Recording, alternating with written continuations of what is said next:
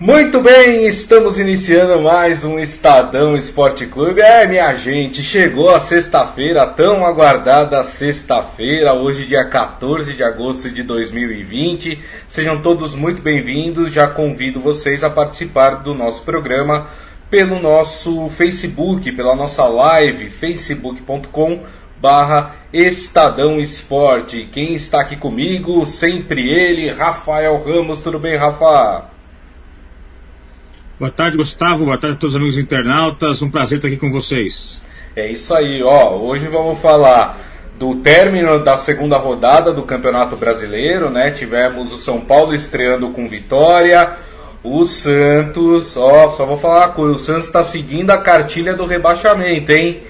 Ó, aí tem muita gente que fala, ah, mas o time não é ruim. O do Cruzeiro ano passado também não era de todo ruim, não. E o que aconteceu com o Cruzeiro?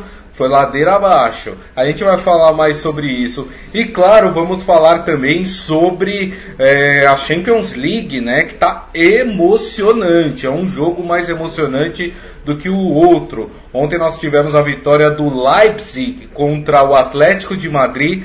Vitória essa que aconteceu também uh, no final só da partida. O Leipzig, que é um clube que tem aí 14 anos de existência, né? Faz parte do conglomerado de clubes da Red Bull, né? E consegue aí pela primeira vez chegar a uma semifinal da Champions League e vai enfrentar o PSG de Neymar. Hoje tem jogão, hein? Barcelona e Bayern de Munique às 4 da tarde.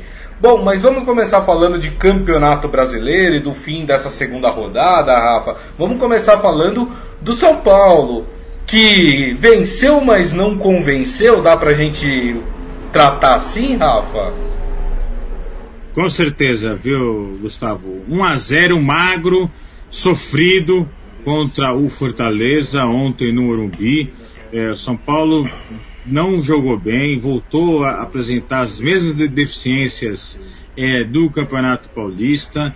É, em vários momentos do jogo, o Fortaleza, do técnico Rogério Ceni, foi é, superior ao São Paulo, mas aí o Daniel Alves fez o gol que garantiu a vitória por 1 a 0.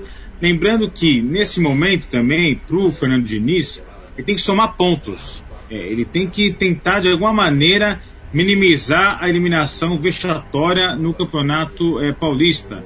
É, tem que tentar engatar aí uma sequência de bons resultados e, e nem tanto é, boas apresentações para que ele alivie um pouco a pressão que está sofrendo no São Paulo. Pressão porque ele foi contratado para fazer o time jogar bem, conquistar títulos e não, não conseguiu nenhuma das duas coisas até agora.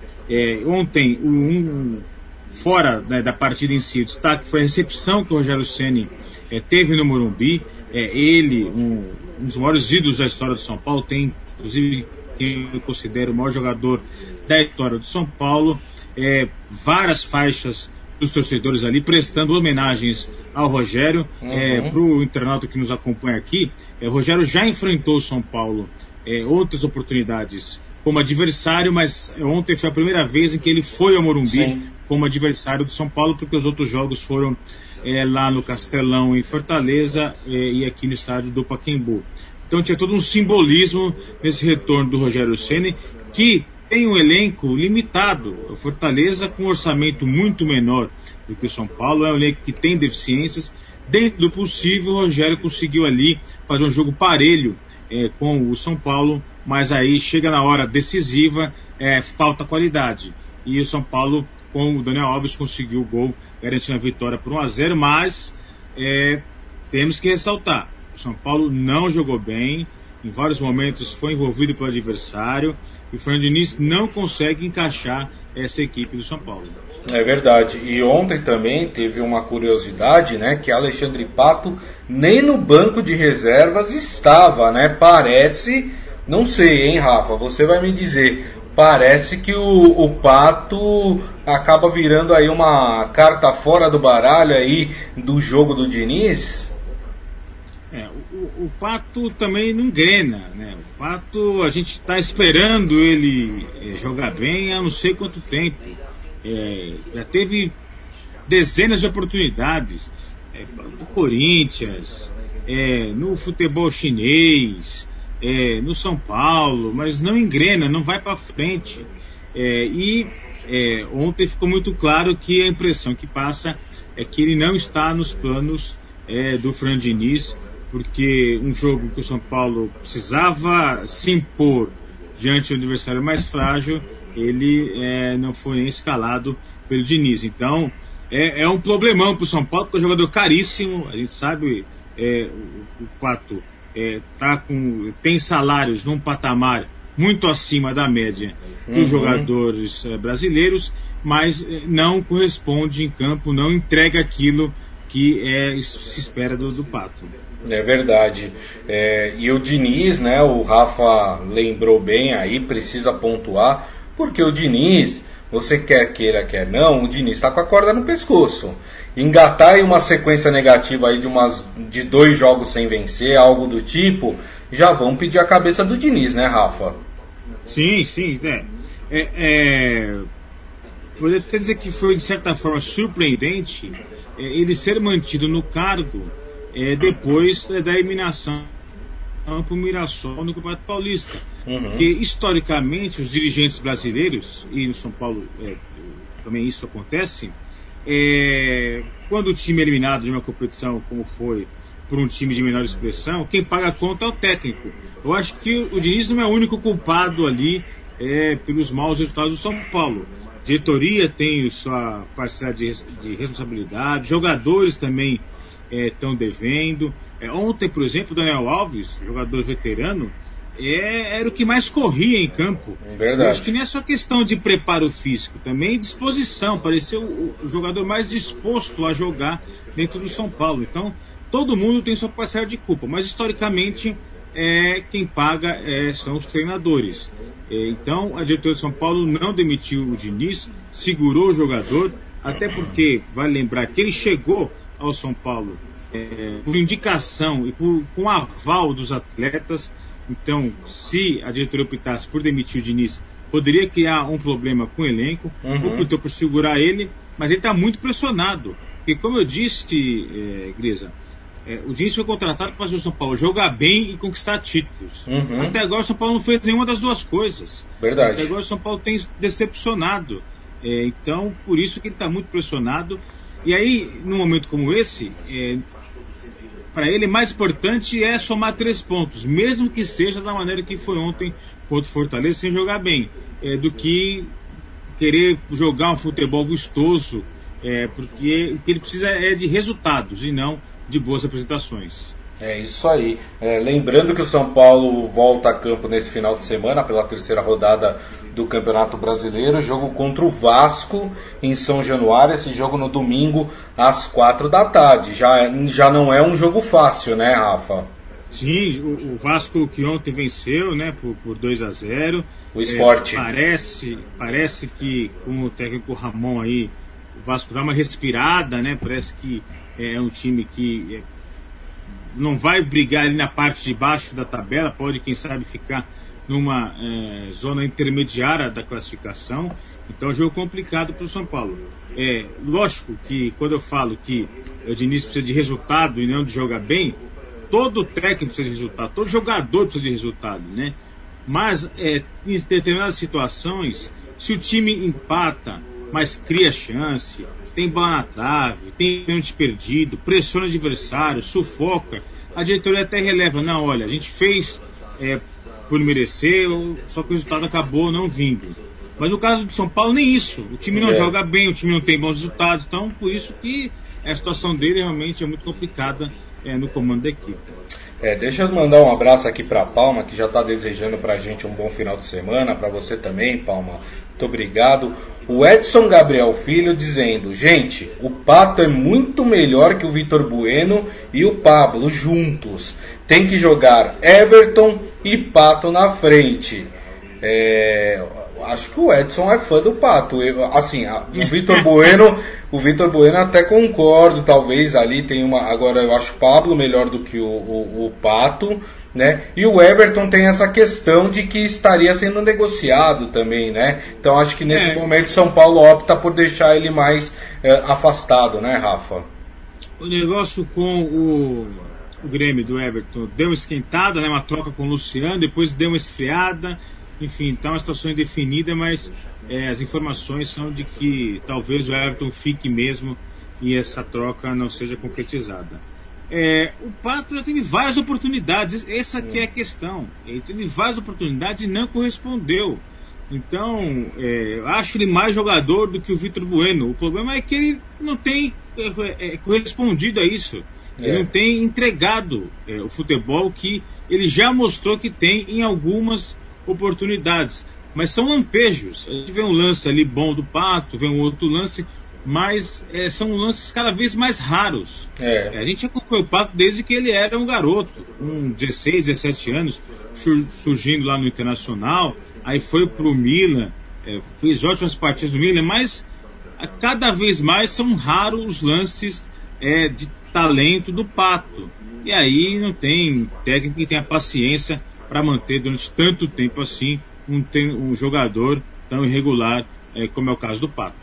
É, o Márcio Simeonato está falando aqui, esse brasileirão com certeza terá o campeão com menor número de pontos. Marquem aí, só time horroroso, inclusive o meu Corinthians, segundo ele. É, é verdade, né? Não dá pra gente destacar nenhum time que tenha feito uma partida primorosa que a gente, mesmo o próprio Atlético Mineiro que venceu duas partidas, venceu o Flamengo e venceu o Corinthians, o primeiro tempo do Atlético Mineiro contra o Corinthians foi muito ruim. O, o jogo contra o Flamengo, apesar do placar de 1 a 0 da vitória, foi um jogo que o Flamengo teve inúmeras oportunidades é, de marcar também. Não foi um jogo excepcional do time do, do, do Atlético Mineiro, né, Rafa? Não, é, é, é, é um campeonato totalmente atípico, né? É, essa longa paralisação que o futebol teve é, no Brasil por causa da pandemia do coronavírus, é, isso mexeu muito é, com as equipes, eu digo, do ponto de vista do mercado, de, do ponto de vista físico, psicológico.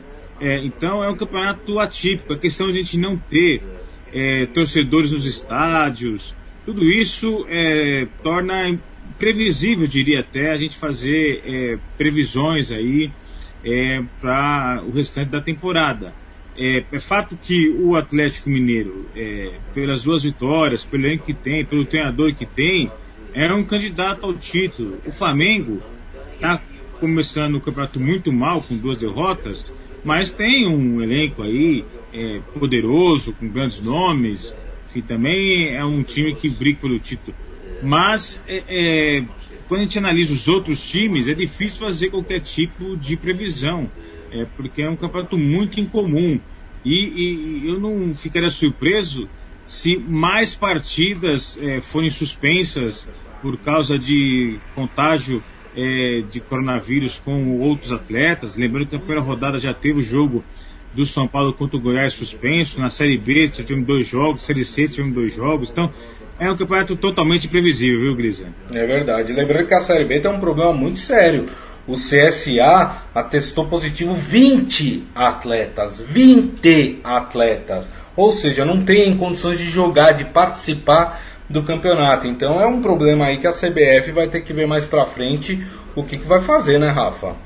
O CSA virou o epicentro é, do coronavírus é, no futebol brasileiro. É. É, o CSA tem 31 jogadores inscritos, esses 31, 21 estão contaminados. Esses 11 que restam são três goleiros, enfim, o CSA não tem nem time para levar a campo. Já teve a primeira partida contra a Chapecoense é, adiada, é, agora a partida contra o Cuiabá também foi suspensa. Uhum. É, um problema. na Série C, o Imperatriz é, também é, 14 jogadores contaminados. Nossa. Também teve mais um jogo é, suspenso. Na Série A teve o caso do Goiás, enfim. É, é um campeonato disputado é, no meio de uma pandemia mundial. É um campeonato em que a CBF não mudou o sistema de disputa, e o formato é o mesmo, como se não tivesse pandemia. Esse sistema de pontos corridos, e de volta, é, com os times viajando pelo Brasil todo.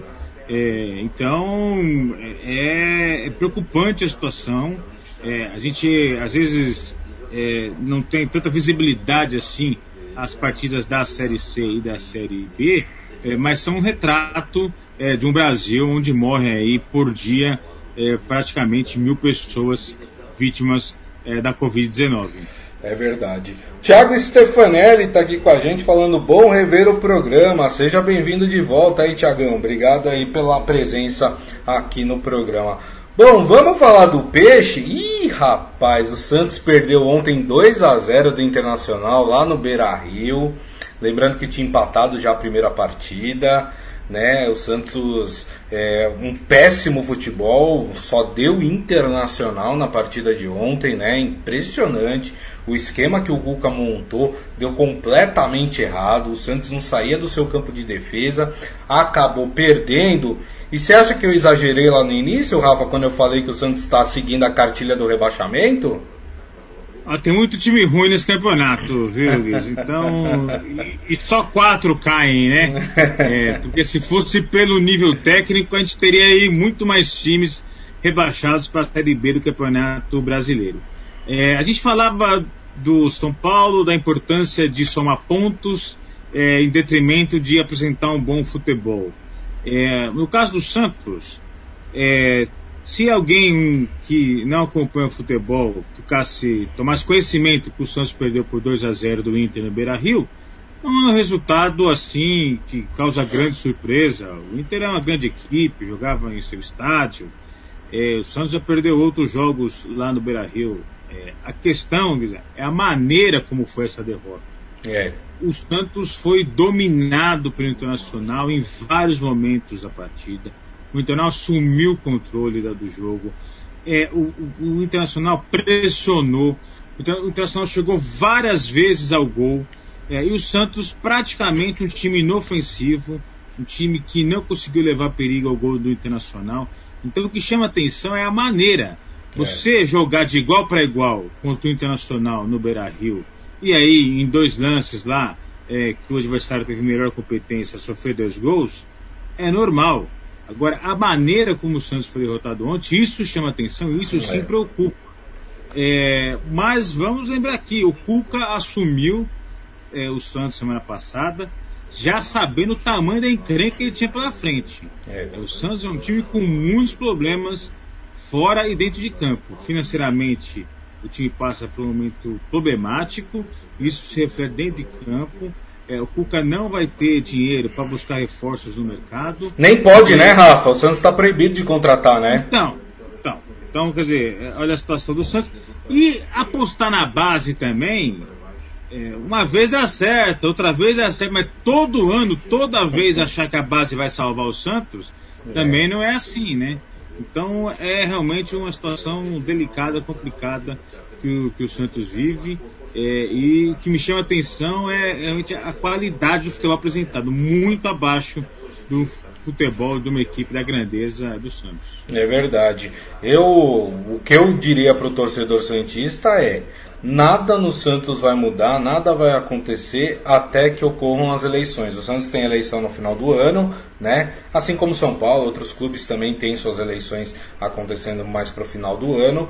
Eu acho que assim é a, a, talvez o grande objetivo dos Santos nesse ano seja se segurar na primeira divisão, né? É, parar de sonhar com essas coisas, ah, Libertadores, não dá, né, gente? A gente olha pela qualidade técnica do time do Santos, né, Rafa? Não dá para disputar um torneio do tamanho, mesmo num, num, é, numa situação como essa que a gente está vivendo de pandemia, que as outras equipes também vão voltar agora a jogar, todo mundo volta meio capenga, a gente sabe disso, né? Uh, mas é, o Santos não tem condições de disputar um torneio da grandeza que é uma Libertadores. E acho que deve priorizar o Campeonato Brasileiro até para conseguir permanecer aí na primeira divisão, né, Rafa? É, o Santos em, em dois jogos soma um ponto, né? É. É, é, é muito pouco, o time larga já mal nesse campeonato. É, como eu disse, acho que tem muito time ruim, então não sei se é, o Santos de fato é um time que vai brigar para não cair. Mas tem um peso também, né? A, a camisa de um time grande como o Santos, é, quando entra numa fase, para sair dessa fase é mais difícil, é, é mais complicado. É, o Cruzeiro, o ano passado, não tinha um elenco tão ruim assim. Não. Quando você olha os nomes do Cruzeiro, não eram é, jogadores com é, qualidade tão ruins assim. Uhum. Mas o Cruzeiro se afundou num buraco que não, não conseguia sair de jeito nenhum. É. Trocou o treinador, chamou o Rogério Ceni, chamou o Adilson Batista, chamou o Abel Braga e nada dava jeito no Cruzeiro.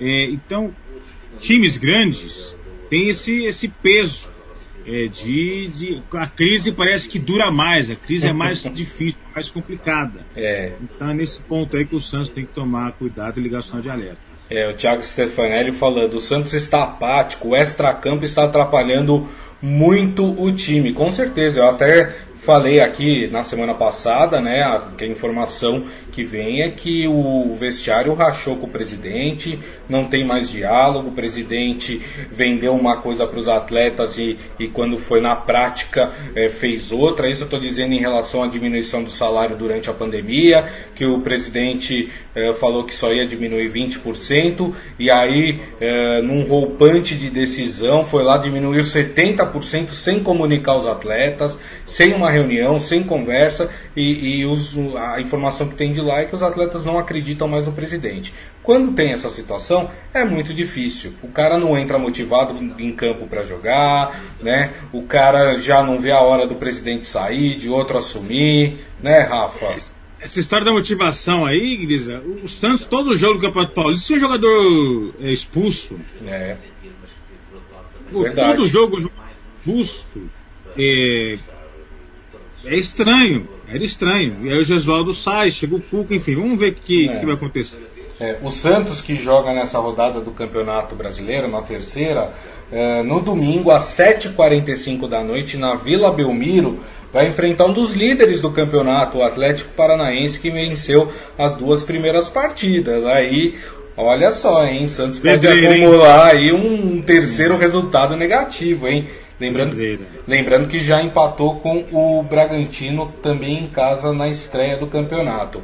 Vamos falar um pouquinho da rodada, né? Do, do fim de semana, né? A gente já falou do, do jogo do São Paulo, já falamos do jogo do Santos. Amanhã, dois grandes paulistas também jogam. Mais cedo, às 7 horas da noite, na Arena do Grêmio, jogam Grêmio e Corinthians. E rapaz, dificuldade pro Corinthians, hein, Rafa? Jogo difícil, é, o Grêmio é um time técnico, time que gosta de ficar com a bola, time que se posiciona no campo do adversário, é, e o Corinthians tem dificuldades é, para jogar contra esse tipo de equipe. É, a gente viu isso claramente no jogo contra o Atlético Mineiro. É, contra o Palmeiras na final do Paulista, na decisão, o Palmeiras também pouco atacou, enfim, então o Corinthians não foi assim tão exigido. É, mas o Corinthians demonstrou dificuldade do momento que foi exigido pelo Atlético Mineiro, que tomou três gols em 16 minutos e a vitória que era por 2 a 0 acabou virando uma derrota por 3 a 2 E é, eu vejo semelhanças entre esse Grêmio e o Atlético Mineiro. Uhum. São times que, que gostam de é, jogar lá em cima, pressionar o adversário, é, ocupar os espaços ali próximo à área adversária. Então é uma dor de cabeça a mais para o Thiago Nunes aí, é conseguir encaixar, conseguir fazer esse time do Corinthians jogar mais do que jogou é, nos últimos jogos. É, e também do ponto de vista é, de concentração, né, de maturidade. Verdade. É, três gols em 16 minutos é inadmissível. Então isso precisa ser corrigido para essa partida é, contra o Grêmio. É, com isso deve ter a volta do Luan, né, o Luan que não jogou contra o Atlético Mineiro, deve voltar para essa partida é, lá em Porto Alegre contra o Grêmio, é, clube que é, acabou negociando ele com o Corinthians. Numa negociação, viu que ele, ele vinha já em uma fase lá no Grêmio, mas a impressão que me passa é que o Grêmio quis se livrar dele e agora então, o Corinthians está com essa bucha na mão aí, é, que o Luan também é outro que não consegue engrenar, não consegue jogar bem é, pelo Corinthians. É verdade. E o Adi Armando falando aqui, mais um sofrimento amanhã. É, calma, calma, gente. Pode ser que o Corinthians consiga um empate. O empate seria um, um bom resultado para o Corinthians lá em Porto Alegre. Vamos ver. Vocês estão muito pessimistas, tô achando, hein? Vamos, muita, muita calma nessa hora. É, amanhã também teremos, Rafa, às nove e meia da noite, na Arena Palmeiras, Palmeiras e Goiás. É jogo para conquistar a primeira vitória no campeonato, não é, Rafa? Ah, sim. É, é. O Palmeiras, pelo elenco que tem, é, vem embalado pelo título estadual. O Palmeiras tem que vencer esse jogo. É, joga em casa, repito mais uma vez, né, que não vai ter sua torcida, mas é o campo do Palmeiras, é um gramado sintético que o Palmeiras está acostumado é, a jogar, então por tudo isso, pelo elenco que tem, enfim, é jogo para vencer. Como era também o jogo contra o Fluminense. Uhum. O Fluminense é um time aí é, que tem sérias deficiências e o Palmeiras tinha que ter vencido fora de casa. Não era jogo para se contentar com empate, não. Verdade. Então, é, para já começar o campeonato bem, para já se posicionar ali no bloco da frente, o Palmeiras tem que vencer, tem que se impor. E passa muito essa melhora do Palmeiras pelo setor de meio campo e o setor de criação. É, o Luiz Adriano fez uma boa partida é, lá contra o Fluminense, mas é um atacante que depende que os, os companheiros criem as jogadas. O Palmeiras uhum. criou muito contra o Fluminense, foi um time travado, um time emperrado ali no meio de campo. Então, para esse é, jogo de amanhã contra o Goiás, o que se espera é um Palmeiras mais criativo, um Palmeiras que tenha a variação de jogadas, que consiga é, envolver o adversário, que faça é, triangulações, jogadinha de fundo, Sim. cruzamento, enfim. Não seja um time fácil de ser marcado, previsível, que toca só a bola de lado, que aí facilita demais o trabalho do adversário. É isso aí. Vou passar aqui a rodada, então, completando a rodada, joga ainda no sábado, às sete e meia da noite, no Couto Pereira, Coritiba e Flamengo. No domingo, às onze da manhã, Atlético Mineiro e Ceará no Mineirão. Uh, nas quatro da tarde, no domingo, Bahia e Bragantino no Pituaçu, lá na Bahia. Às seis da tarde, jogam Fluminense Internacional no Maracanã. Às sete da noite, Atlético Goianiense e Esporte lá em Goiás. E aí, fechando a rodada, nós teremos Fortaleza e Botafogo às sete e meia da noite no estádio do Castelão. Então essa é a rodada completa do Campeonato Brasileiro. O pessoal tá pegando no pé do Luan, viu, Rafa? O Adi Armando falando, se o Luan voltar é a mesma coisa que ficar no banco. E o Márcio Simeonato falando que o Luan parece que joga com uma caixa de laranja nas costas. Que isso? eu, eu, já tinha ouvido falar que ele parecia que jogava de calça jeans molhada. Agora, caixa de laranja nas costas é boa é, também. É verdade, muito boa.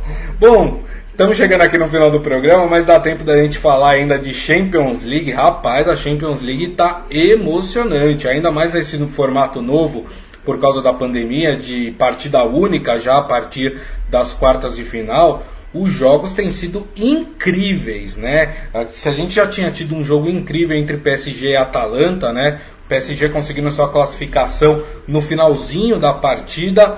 Ontem, entre Leipzig e Atlético de Madrid, nós tivemos a mesmíssima coisa, né? O Atlético de Madrid sai na frente e aí no final da partida o Leipzig vira a partida para 2 a 1 e consegue a sua classificação numa história muito curta desse time, tem apenas 14 anos e consegue aí a chegada na semifinal da UEFA Champions League e vai enfrentar o PSG de Neymar, né, Rafa?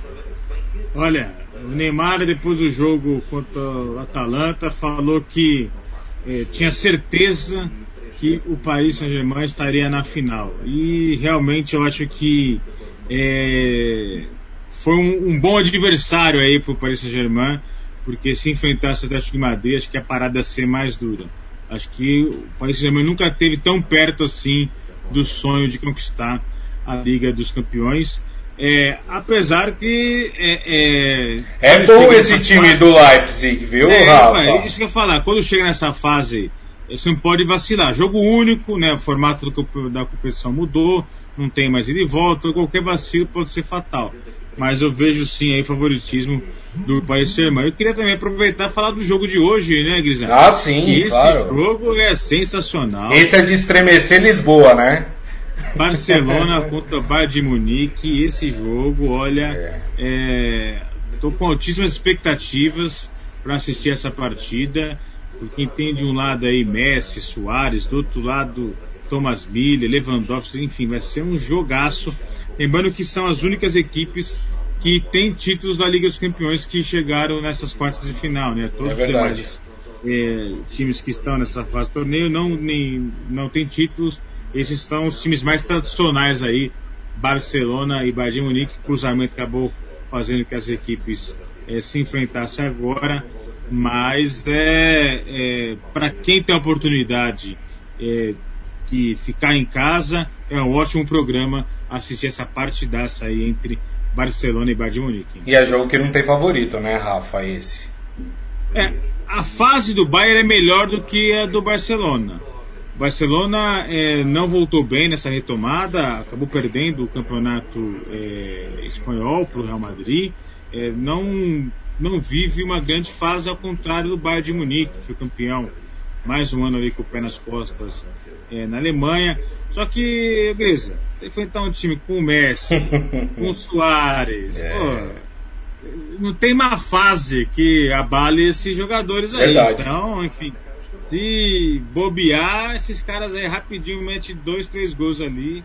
E aí depois fica difícil para buscar o resultado. Tem, tem razão. E amanhã tem um outro jogo bom também de se assistir, né? Às quatro da tarde também, mesmo horário, uh, entre Manchester City e Lyon, né? Lembrando que do resultado dessas duas partidas é o cruzamento da semifinal né? Então, é, quem ganhar dessas partidas faz a, a, outra semifinal da Champions League, né? Manchester City é favorito nesse caso, né, Rafa? Ah, sim, é pelo que tem, pelo peso da camisa, é favorito. É, mas, enfim, é, ontem o Atlético de Madrid também era favorito também, né? Ficou pelo meio do caminho. é verdade. Então, é, é, é bom ficar alerta, mas também uma expectativa para um bom jogo amanhã aí entre o Manchester City e o Lyon. Sem titubear, qual que vai ser a semifinal então? Barcelona e é, Manchester City. Tá. Eu vou só para só para discordar do Rafa, vou de Bayern de Munique e Manchester City, tá bom, Rafa? Tá bom, vamos ver, segunda-feira a gente vê. É isso aí, muito bem. E queria agradecer aqui já chegando nesse final de programa, a presença, a participação durante toda essa semana do Rafael Ramos. Foi um prazer, viu, Rafa? Muito obrigado, viu? Eu que agradeço, Grisa. Foi muito prazeroso. Impressionante como passa rápido, né? É. É, já se foi uma semana, nosso programa também, com 30 minutos de duração, é, passa o tempo voando, mas foi muito bom é, aqui respeitando né, o isolamento social, Isso. eu na minha casa, você na sua casa, e quem puder que assim permaneça, porque o vírus ainda está circulando por aí, a gente não tem a vacina, é, infelizmente é, centenas de pessoas ainda morrem todos os dias no Brasil por causa é, do coronavírus, então respeitando o isolamento social, estamos aqui é, num programa adaptado, mas nem por isso deixa de ser prazeroso é, participar aqui do Estadão Esporte Clube. É isso aí. E agradeço a todos vocês, viu, gente? Vocês que participaram durante toda a semana aqui do Estadão Esporte Clube. Muito obrigado. Desejo a todos um ótimo final de semana. Lembrando que daqui a pouco nós teremos a publicação do nosso podcast. Vocês podem ouvir ou baixar pelo aplicativo de streaming da sua preferência. E na segunda-feira, à uma da tarde, estaremos aqui de volta com o Estadão Esporte Clube para comentar, claro, Champions League, rodada do Brasileirão, enfim, todos os assuntos que pintarem aí para serem discutidos. Combinado? Gente, mais uma vez, meu muito obrigado. Um grande abraço, ótimo final de semana. Tchau. Tchau, tchau.